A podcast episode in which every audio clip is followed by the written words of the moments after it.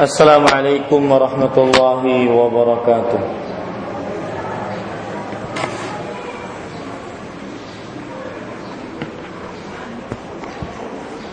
بسم الله الرحمن الرحيم. إن الحمد لله نحمده ونستعينه ونستغفره ونعوذ بالله من شرور أنفسنا وسيئات أعمالنا. من يهده الله فلا مضل له ومن يضلل فلا هادي له وأشهد أن لا إله إلا الله وحده لا شريك له وأشهد أن محمدا عبده ورسوله. يا أيها الذين آمنوا اتقوا الله حق تقاته ولا تموتن إلا وأنتم مسلمون. يا أيها الناس اتقوا ربكم الذي خلقكم من نفس واحدة وخلق منها زوجها وبث منهما رجالا كثيرا ونساء. واتقوا الله الذي تساءلون به والأرحام. إن الله كان عليكم رقيبا. يا أيها الذين آمنوا اتقوا الله وقولوا قولا سديدا. يصلح لكم أعمالكم ويغفر لكم ذنوبكم.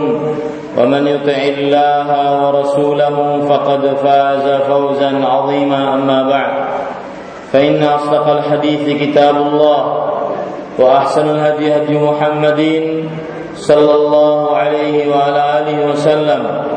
وشر الامور محدثاتها وكل محدثه بدعه وكل بدعه ضلاله وكل ضلاله في النار Alhamdulillah kita bersyukur pada Allah Subhanahu wa taala pada hari ini 17 Al-Muharram 1438 Hijriah kita kembali duduk bersama di dalam kajian rutin membaca kitab Fiqh Sunnatil Nisa yang ditulis oleh Fadilatul Syekh Abu Malik Kamal bin Sayyid Salim hafizahullah taala.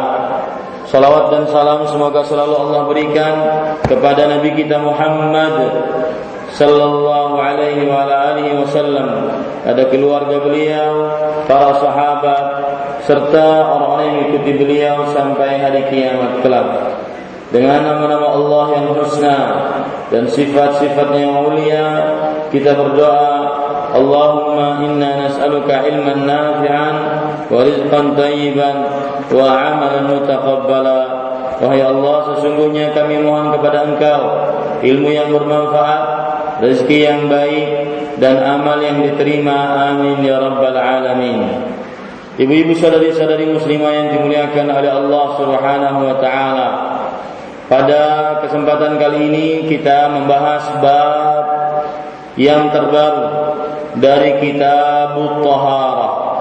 Bab penulis rahimahullahu taala hafizahullahu taala menyebutkan babul haidhi wan nifas. Bab haid dan nifas Ukhtil muslimah la yakhfa alayki أن الدماء الطبيعية الخارجة من المرأة تنقسم إلى ثلاثة أقسام Saudariku muslimah, engkau tentu mengetahui bahwa darah normal yang keluar dari seorang wanita terbagi menjadi tiga macam. Damul haidhi, damul nifasi, damul istihadah. Darah haid, darah nifas, dan darah istihadah.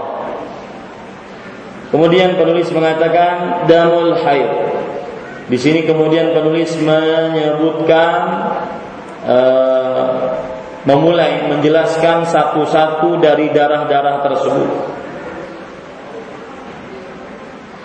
Uh, saya kurang sepakat dengan perkataan ataupun terjemahan yang disebutkan di dalam buku kita.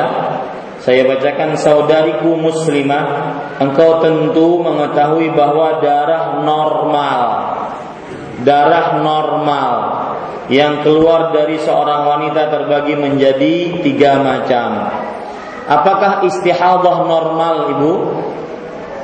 Tidak. Makanya terjemahannya kurang tepat. Ya, di sini disebutkan la yakhfa alaiki.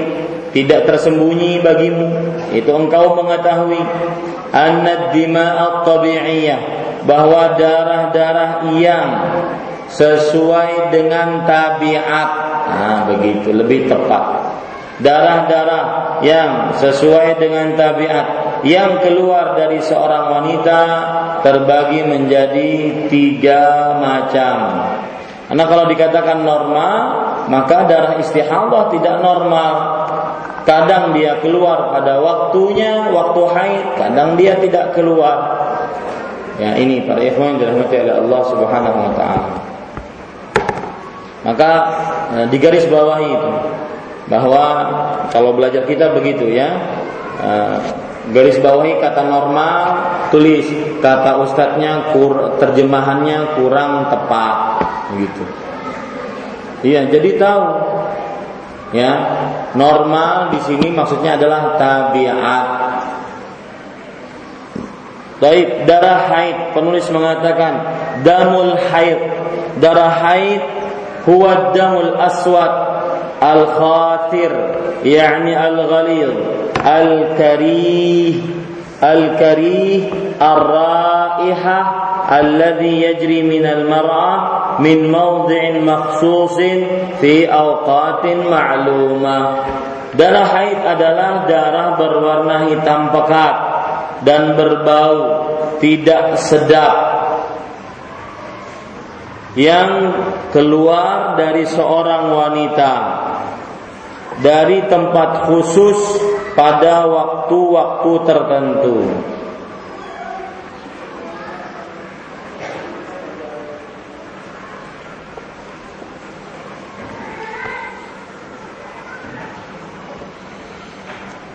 Taib. Darah haid adalah darah berwarna hitam pekat dan berbau, tidak sedap yang keluar dari seorang wanita dari tempat khusus pada waktu-waktu tertentu. Ibu-ibu, haid secara bahasa artinya adalah as-sayalan. Haid secara bahasa artinya as-sayalan dalam bahasa Arab. As-sayalan artinya aliran. As-sayalan artinya aliran.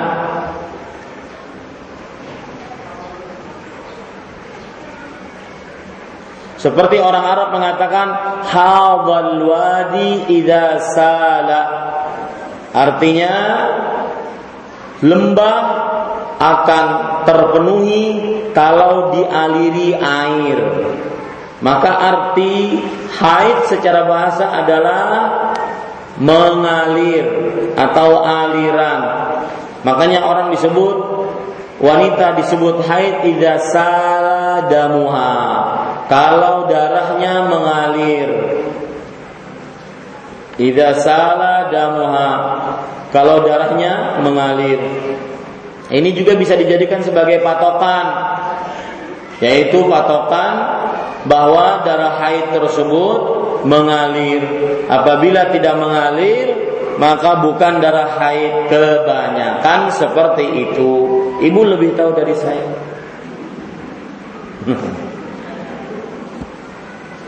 Ada orang seorang ibu celetuk, pina musti ustadznya, pina merasakan hak. Ya, tidak kita baca kitab. Tapi para ikhwan yang dirahmati oleh Allah Subhanahu wa taala, kemudian secara syar'i tadi yang disebutkan oleh penulis yaitu darah berwarna hitam pekat dan berbau tidak sedap yang keluar dari seorang wanita dari tempat yang khusus pada waktu-waktu yang khusus. Para ikhwah, ibu-ibu, saudari-saudari muslimah uh, atau pada akhwat lebih tepatnya dan juga para pendengar Radio Gema Madinah 93,7 FM bahwa pengertian darah haid yang disebutkan oleh penulis ini adalah pengertian yang menyebutkan sifat darah haid. Di pengertian yang disebutkan oleh penulis di sini adalah pengertian yang menyebutkan sifat darah haid. Adapun di sana terdapat pengertian lain atau definisi lain. Alhamdulillah.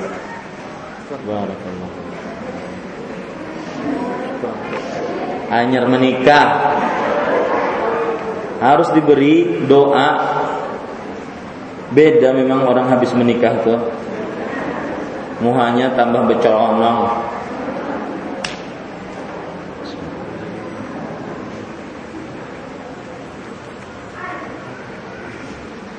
Ada pengertian lain Ibu yang saya ambilkan dari perkataan-perkataan para ulama dalam kitab fikih. Catat Bu pengertian lainnya.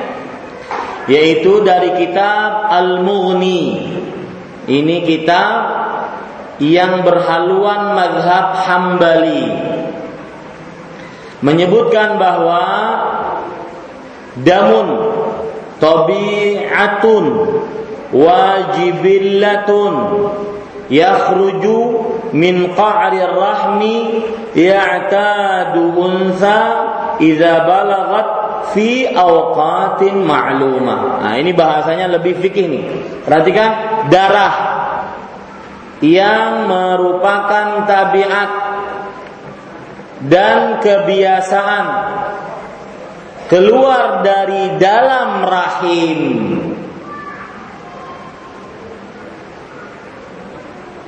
seorang wanita terbiasa keluar jika sudah balik pada waktu yang telah ditentukan. Saya ulangi. Darah yang merupakan tabiat dan kebiasaan keluar dari dalam rahim seorang wanita jika sudah balik pada waktu yang telah ditentukan. Ini adalah pengertian darah haid. Berarti di sini ada tambahan Ibu. Tambahan-tambahan penting dalam pengertian. Yaitu yang pertama, darah haid itu keluar dari qa'rur rahim, dalam rahim bukan dari luar. Ini yang membedakan antara darah haid dengan darah istihadah. Istihadah dari luar ataupun dari depan lebih tepatnya bukan dari luar. Dari dari depan. Sedangkan de, darah haid dari dalam rahim. Kemudian ada tambahan dalam definisi ini yaitu jika dia keluar darah haid, maka itu menunjukkan bahwa dia sudah balik. Dia sudah balik.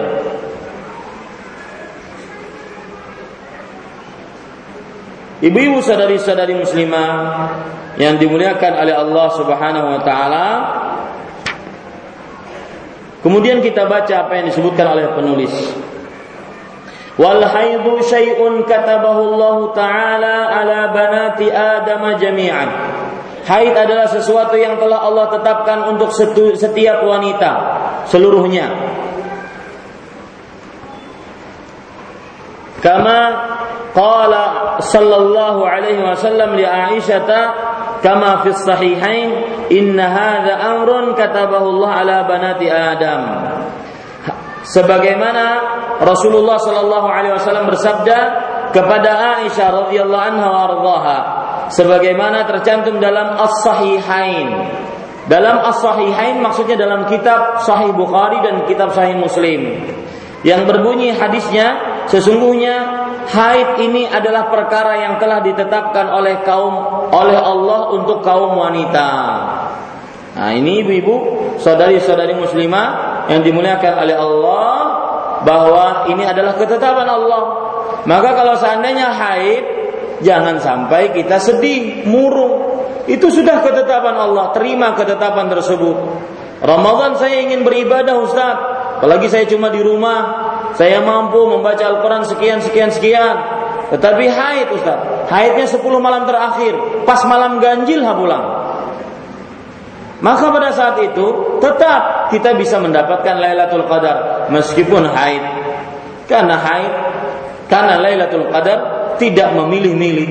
Dia wanita sucikah, wanita haidkah, laki-lakikah, perempuankah, kayakah, miskinkah, tua, mudakah. Kalau dia beribadah pada malam itu, maka dia mendapatkan apa?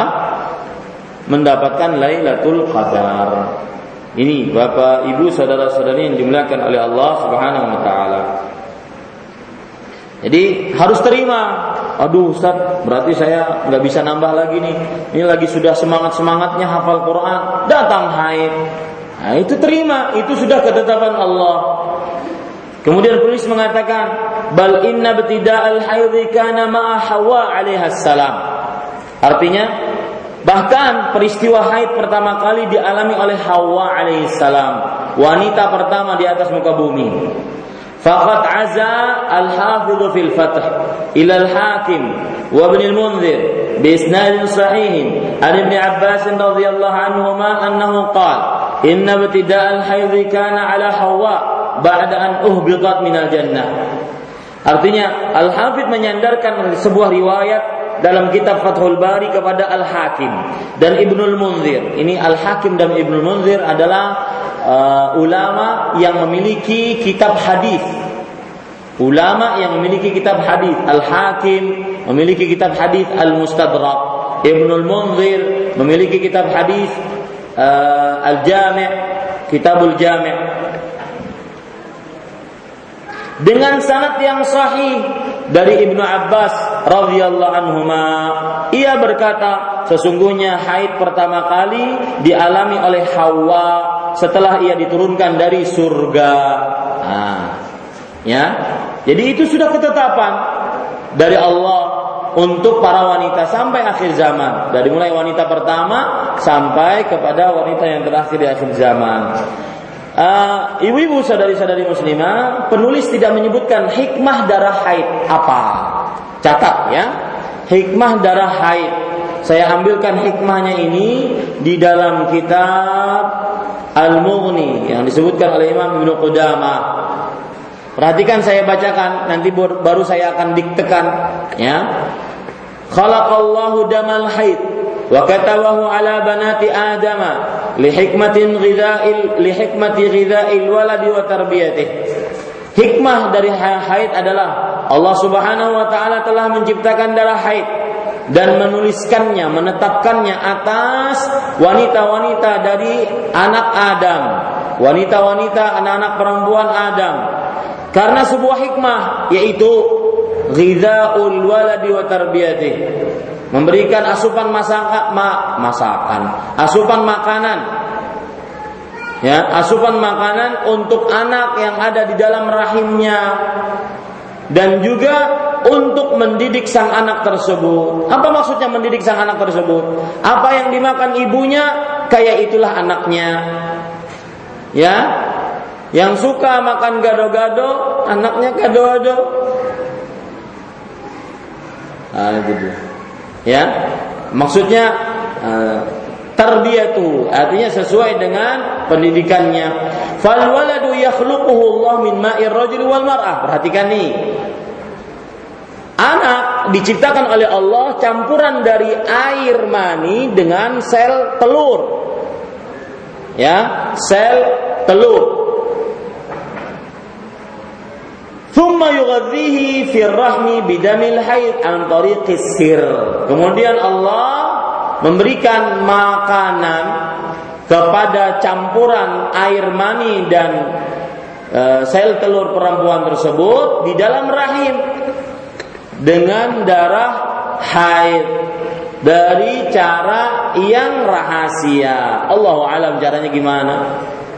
Walihada la tahidul hamil fil ghalib. Lihat, oleh karenanya darah haid yang diciptakan oleh Allah tersebut untuk menjadi asupan makanan bagi anak-anak, maka wanita hamil kebanyakan tidak haid. Betul apa betul Ibu? Iya.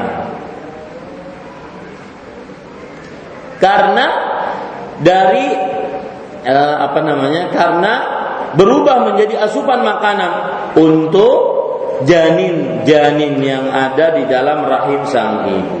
Fa'idha wada'at kalau seandainya ibu itu melahirkan kharaja ma fad ma faddala an ghidha'il walad min dzalika dam maka keluar ya dari sisa sisa makanan untuk anak tersebut dari darah itu.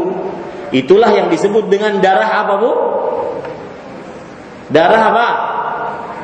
Nifas. Ya.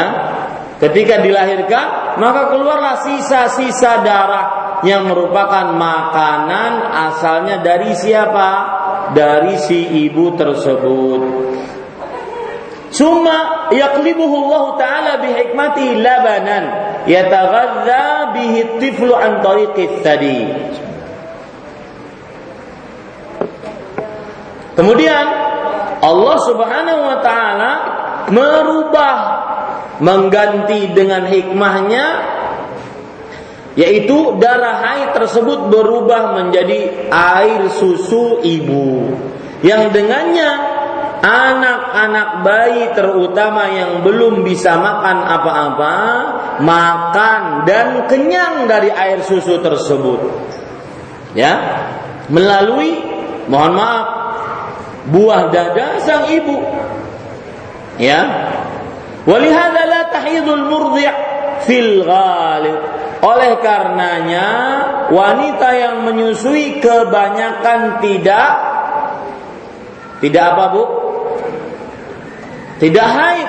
Kenapa? Karena darah haidnya berubah menjadi air susu ibunya. Air susu. Ya, ini ibu-ibu sadari-sadari muslimah.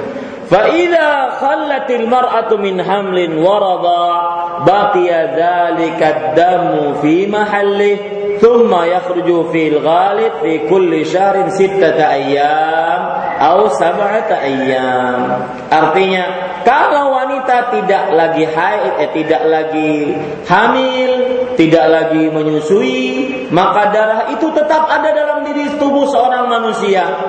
Kecuali, eh apa?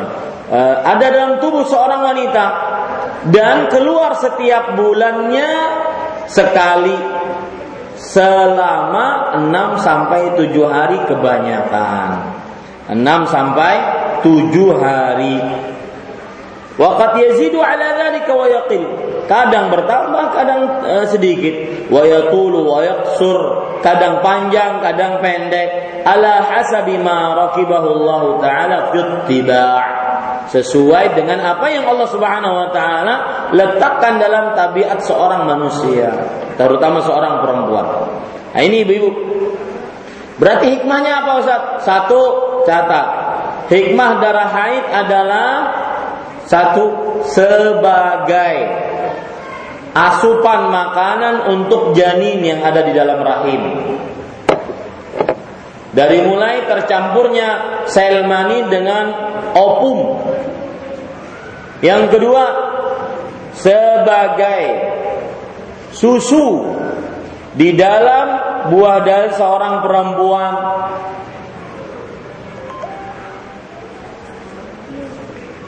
di dalam buah dada seorang perempuan. Kemudian hikmah darah haid yang lain adalah yaitu sebagai haid yang keluar setiap bulan sekali sebanyak 6 sampai 7 hari kebanyakan. Wallahu a'lam.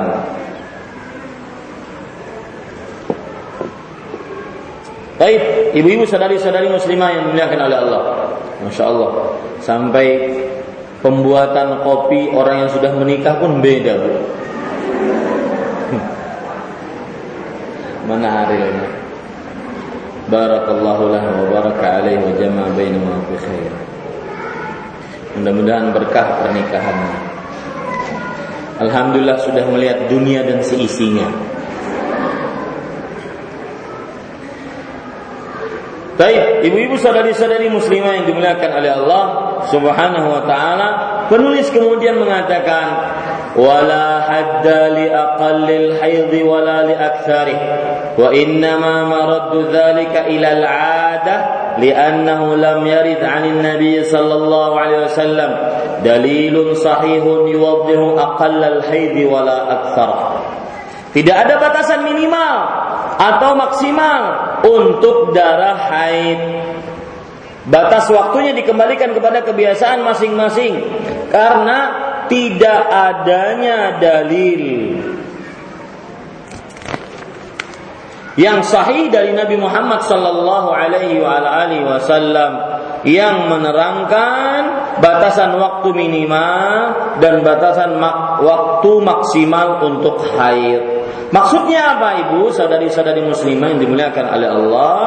Maksudnya adalah tidak kalau seandainya orang haid ya wanita haid belum ada dalil sahih sarih rinci yang menegaskan paling minimal haid itu sehari semalam atau paling maksimal sebulan misalkan belum ada itu maka kalau belum ada berarti dikembalikan kepada kebiasaan kalau dikembalikan kepada kebiasaan berarti kepada kebiasaan wanita masing-masing yang kebiasaannya enam hari, maka itu berarti darah haid selama enam hari keluar. Kalau keluar lebih dari enam hari, berarti istihadah.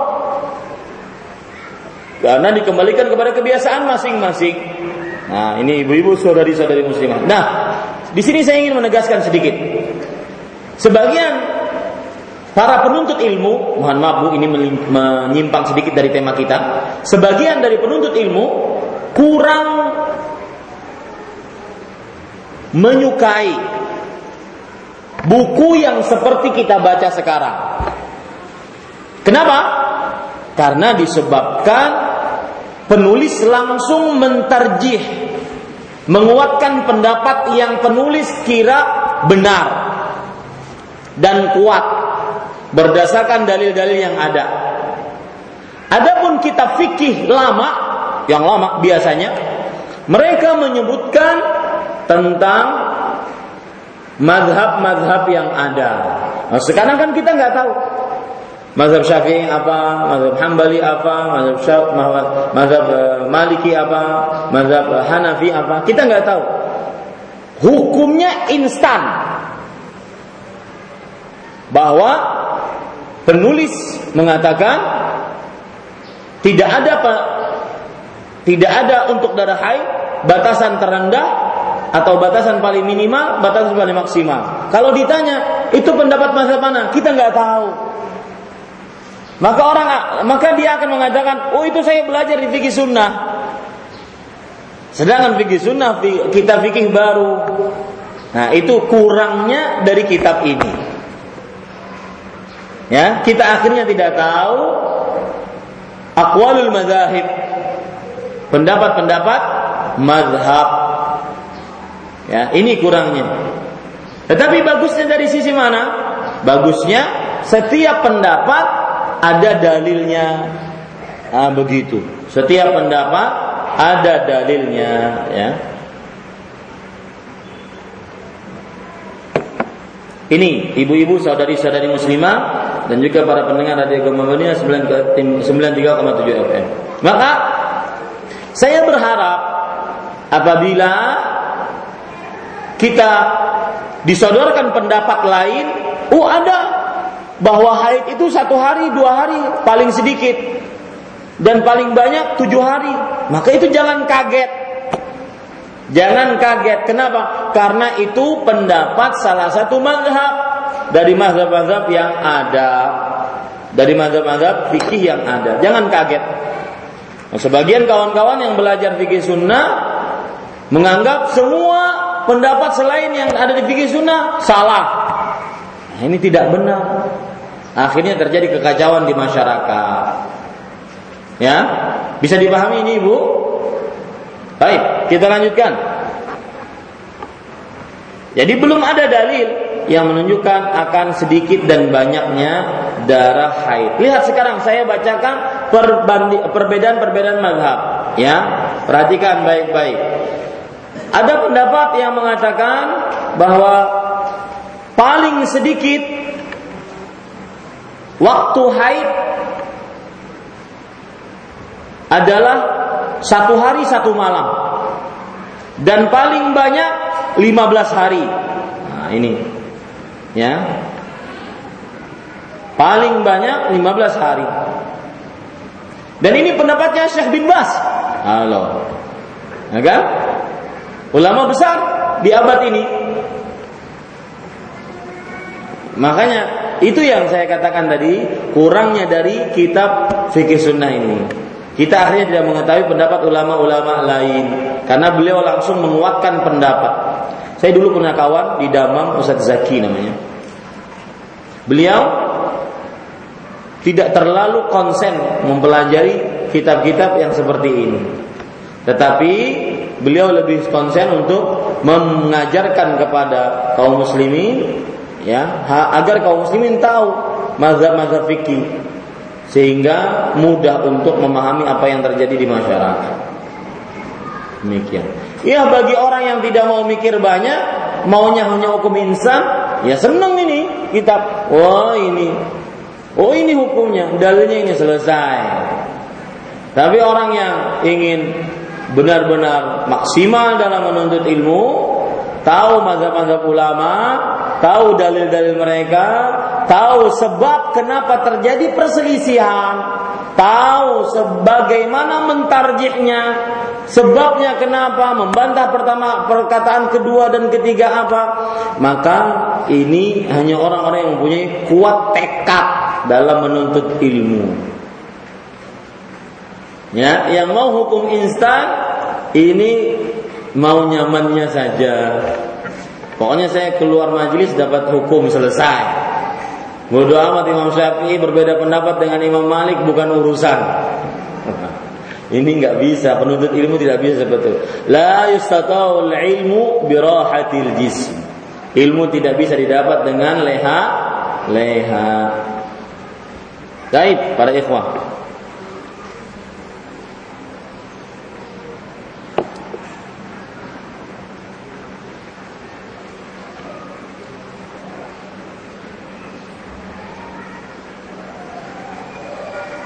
Wallahu alam Bapak Ibu saudara-saudari pendapat yang sahih bahwa haid tidak ada batasan waktunya. Ya, tidak ada batasan waktunya. Jadi ada dua pendapat tadi saya sebutkan. Yang pertama ada batasan waktu satu hari satu malam, batasan minimal, batasan maksimal 15 hari. Ya, batasan minimal eh, maksimal 15 hari.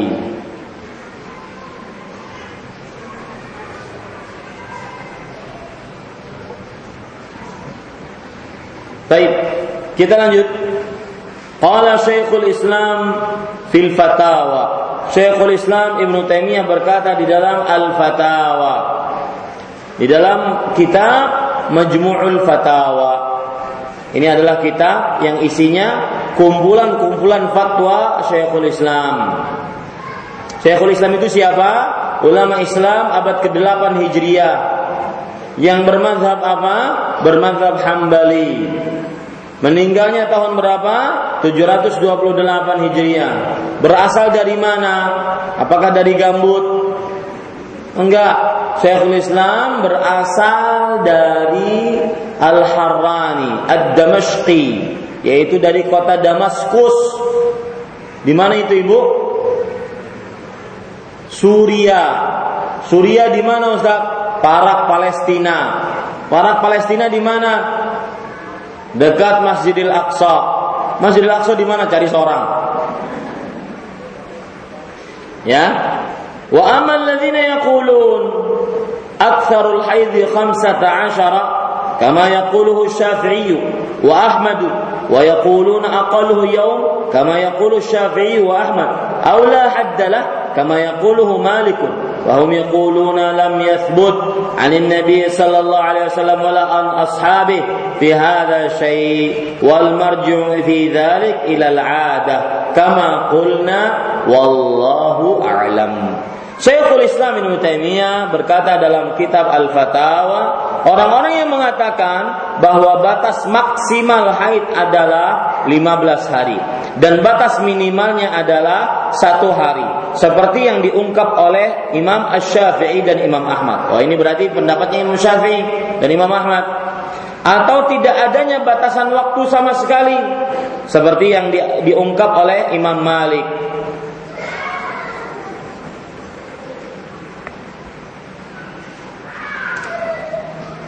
seperti yang diungkap oleh Imam Malik. Imam Malik berarti tidak membatasi, tidak ada batasan paling minimal, tidak ada batasan paling maksimal. Maka mereka semua mengatakan tidak ada dalil yang sahih dari Nabi Muhammad SAW atau dari para sahabat. Batasan waktunya dikembalikan pada kebiasaan masing-masing. Seperti yang telah kami sebutkan, wallahu a'lam. Nah, ini menunjukkan Para ulama itu yang berbeda pendapat tadi bersepakat belum ada dalil sahih. Oh, lalu Ustaz, kenapa mereka berbeda pendapat? Yaitu karena tidak ada dalil sahih tadi akhirnya berbeda pendapat. Masing-masing mengambil usaha masing-masing mencari hukum. Ya, karena belum ada nas yang sahih dan sorry, belum ada dalil yang jelas dan rinci dalam masalah ini. Akhirnya masing-masing berusaha mencari hukum atau mencari sandaran hukum. Ini para ikhwan yang dirahmati oleh Allah Subhanahu wa taala.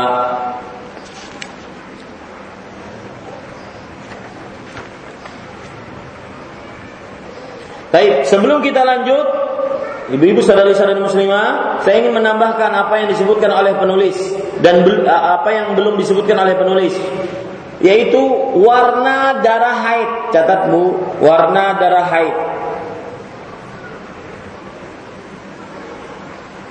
Warna darah haid bisa hitam, pekat. Berdasarkan hadis riwayat Imam Abu Dawud dari Fatimah binti Abi Hubeish radhiyallahu anha annaha kanat tustahadha tustahadu faqala laha Rasulullah sallallahu alaihi wasallam idza kana damul haid fa innahu aswadu yu'rif dari hadis Fatimah binti Abu Hubeish. Ibu-ibu, sebagai pengenalan, Fatimah binti Abi Hubeish termasuk wanita yang paling banyak keluar darah istihadah di zaman Rasulullah.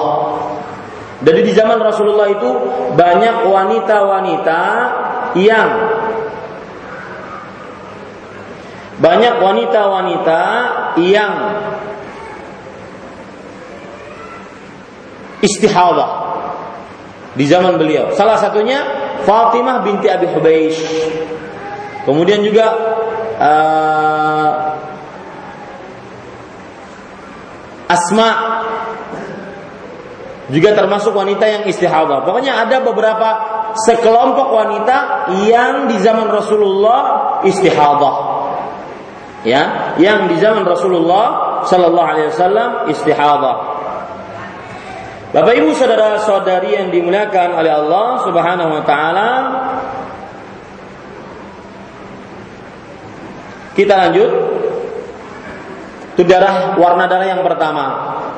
Warna darah yang kedua itu merah. Hal ini berdasarkan kebiasaan dan asal hukum darah yaitu merah. Asal hukum darah adalah merah. Warna yang ketiga yaitu kecoklat-coklatan. Kecoklat-coklatan atau kuning kecoklat-coklatan. Sebagaimana disebutkan oleh Imam Al-Hafidh Ibnu Hajar dalam kitab beliau Fathul Bari huwa al-ma'u alladhi al-mar'ah kas-sadid. Dia adalah air yang dilihat oleh perempuan dari kemaluannya yang keluar dari kemaluannya seperti nanah yang mendominasi warna kuning. Jadi ada kecoklatan dan warna kuning dominasinya. Yang keempat yaitu kudrah Kudrah itu adalah keruh. Warnanya keruh.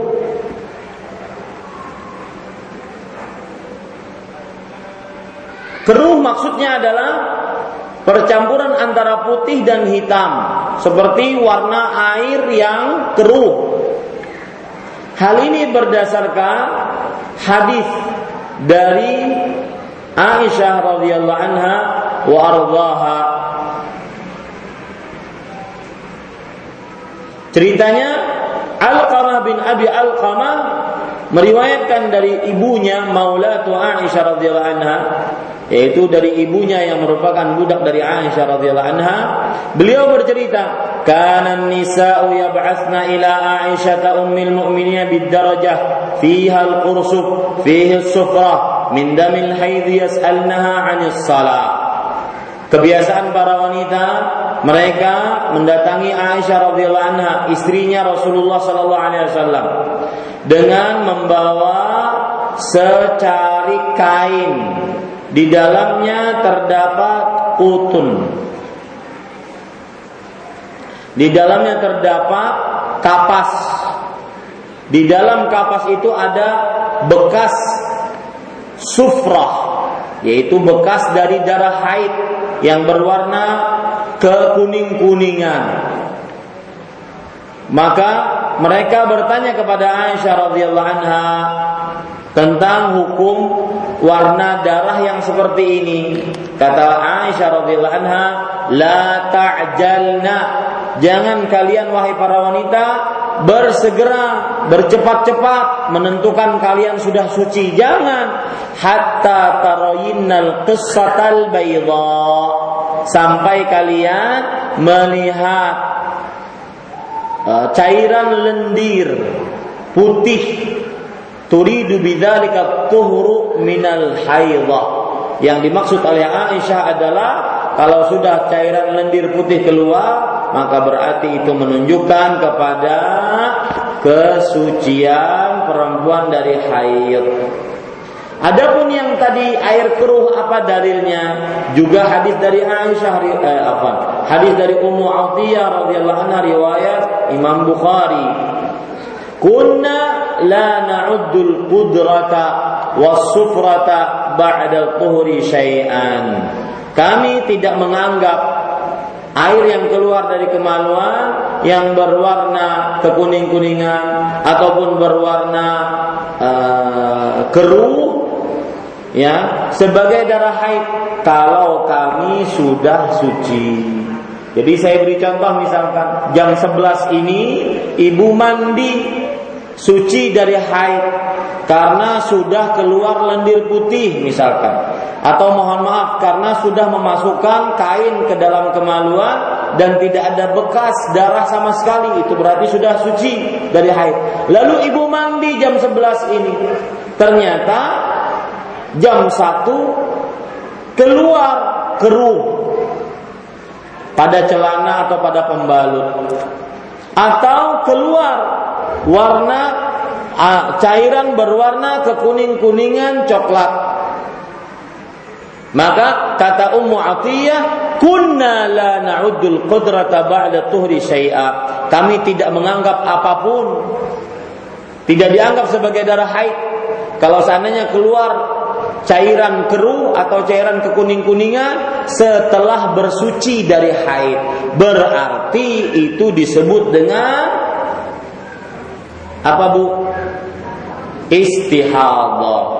Ya, itu berarti disebut dengan istihadah. Ini ibu-ibu sadari-sadari muslimah yang dimuliakan oleh Allah. Kita lanjut apa yang disebutkan oleh penulis.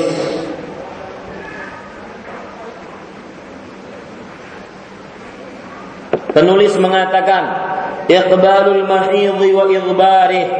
Permulaan dan masa berakhirnya haid apa bedanya tadi dengan masa yang paling sedikit dan masa yang paling banyak dalam haid dengan bab ini permulaan dan masa berakhirnya haid. Coba kita baca. Al-awal al-awwal yu'rafu iqbalul mahid bid-duf'ah min ad-dam fi waqti imkanil haid wa huwa damun aswad thakhinun muntin. Permulaan haid dapat diketahui dengan keluarnya darah pada waktu yang telah diperkirakan waktu haid. Darah yang dimaksud adalah darah yang berwarna hitam pekat dan berbau tidak sedap. Ini ini cara mengetahui permulaan haid. Di sini disebutkan keluarnya darah pada waktu yang telah diperkirakan. Berarti kembali kepada kebiasaan darah haid. Ya, waktunya misalkan setiap bulan tanggal 1 sampai tanggal 7. 1 7 1 7. Maka pada saat itu kalau pas tanggal 1 keluar, maka itu darah haid. Kalau tanggal 1, 2 baru keluar, itu juga darah haid karena masih waktu kebiasaannya. Kalau tanggal 6 keluar, itu juga masih darah haid karena waktu kebiasaannya. Itu maksudnya ini. Darah yang dimaksud adalah darah yang berwarna hitam pekat dan berbau tidak sedap. Wallahu a'lam. Terus kemudian mengatakan أما إدبار المحيض أي انتهاء الحيض فيعرف بانقطاع الدم والصفرة الكدرة وهذا يتحقق بأحد شيئين الجفوف وهو أن يخرج ما يحتشي به الرحم جافا بمعنى أن المرأة تضع في فرجها شيئا قماشة أو فتنة فيخرج جافا Berakhirnya haid dapat diketahui dengan berhentinya darah cairan kekuning-kuningan dan yang berwarna keruh. Nah, ini berhentinya haid ya, ibu-ibu saudari-saudari. Dengan berhentinya darah atau tidak ada lagi da, warna keruh yang keluar atau tidak ada lagi apa Bu? Kekuning-kuningan yang keluar. Ya, ini ibu-ibu saudari-saudari muslimah. Hal ini dengan cara dapat diketahui dengan dua cara berikut. Yang pertama, kondisi kering.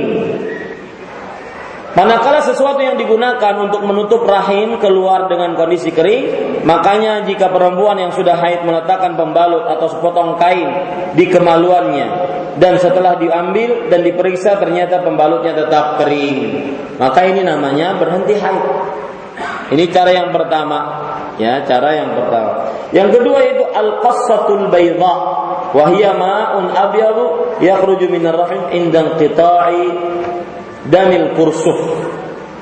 Artinya adanya cairan putih akhir masa haid dapat diketahui dengan keluarnya cairan berwarna putih dari dalam rahim. Sebagaimana hadis Aisyah radhiyallahu anha tadi. Diriwayatkan dari pembantu Aisyah, ia berkata para wanita menghadap Aisyah dengan membawa sepotong kain yang terkena cairan berwarna kuning. Mereka menanyakan apakah mereka sudah boleh mengerjakan sholat. Aisyah radhiyallahu anha menjawab, janganlah kalian tergesa-gesa sampai kalian melihat cairan berwarna putih. Cairan warna putih itu termasuk salah satu tanda berhentinya haid. Nah, ini ibu-ibu. Tadi sudah saya sebutkan itu.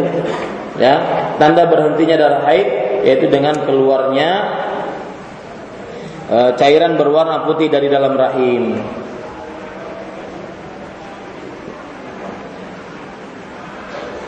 Baik. E, kita masuk kepada pertanyaan sekarang ibu-ibu saudari-saudari muslimah yang dimuliakan oleh Allah. Atau kita lanjut? Lanjut apa pertanyaan, Bu? Sudah jam 11 lewat 10. Lanjut apa pertanyaan?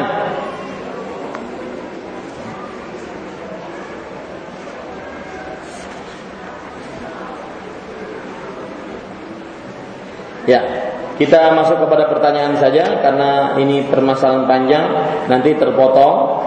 Insya Allah pada pertemuan yang akan datang kita lanjutkan tentang hukum haid dan darah nifas. Wallahu alam. Sallallahu Nabi Muhammad. Alhamdulillahi Rabbil alamin. Nah, silahkan jika yang bertanya ambil micnya langsung atau pakai kertas.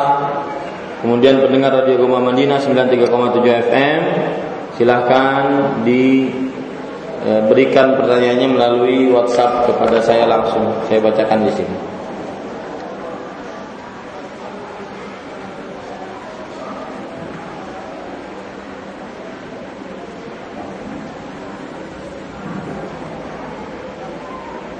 Tafadhal.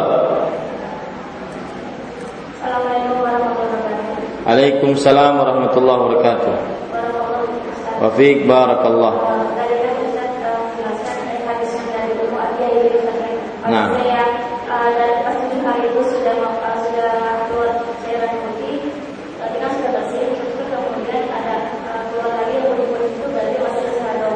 Nah, pertanyaannya Ustaz, kali ini kita sudah uh, kebiasaan mandiri sampai tujuh hari, terus karena kita mengkonsumsi obat surat itu supaya supaya dalamnya dari jantungnya itu keluarnya uh, banyak, uh, pas lebih dari tujuh hari itu Ustaz. Tapi saya itu seperti itu, itu termasuk Ustaz? Ya. Bismillah, walhamdulillah, wassalatu wassalamu ala rasulillah Jazakumullahu khairan ibu atas pertanyaannya yang bagus Yang pertama, eh, para ulama menasihati para wanita Kebanyakan pertanyaan-pertanyaan haid disebabkan karena obat-obat yang diminum Ya, obat penahan haid, obat pelancar haid, obat pemancung hidung, obat penambah gigi, Macam-macam obat. Ini yang menyebabkan banyaknya darah haid tidak teratur. Maka saya nasihatkan sebagaimana para ulama menasihatkan agar menjauhi obat-obat ini. Ya, agar menjauhi obat-obat yang semisal ini.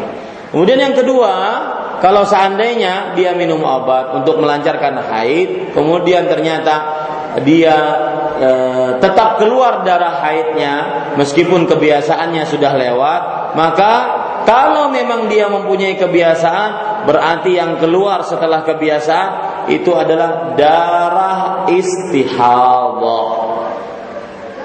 Karena yang menjadi ukuran adalah kebiasaannya. Ya, yang menjadi ukuran adalah kebiasaannya. Wallahu a'lam. Nah, itu ada kertas di situ. Kita ambil pertanyaan dari pendengar Radio Gema Madinah.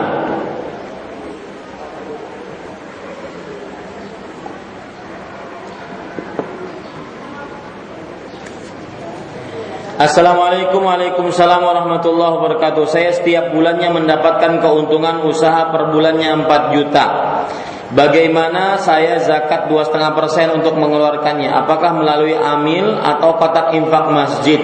Maka jawabannya, kalau yang ditanya kepada siapa saya berhak untuk memberikan zakat wajib saya, maka jawabannya orang-orang yang berhak mendapatkan zakat wajib sudah disebutkan oleh Allah delapan golongan dalam surah At-Taubah ayat 60. Innamas sadaqatu lil fuqara'i wal masakini wal 'amilina 'alaiha wa fir riqabi wal gharimina wa fi sabilillah wa banis sabil. Sesungguhnya sedekah itu e, diberikan kepada orang fakir, miskin, amil zakat, orang yang mualaf hatinya di e, dikait hatinya, didekatkan hatinya. Kemudian orang yang e, terlilit hutang, orang yang ingin bayar zakat, orang yang berperang di jalan Allah dan orang yang ber e, kehabisan bekal tatkala dalam perjalanan. Delapan itu berarti tidak boleh diberikan kepada kotak sedekah masjid, tidak boleh. Kecuali kalau masjidnya bertanggung jawab untuk memberikan kepada delapan golongan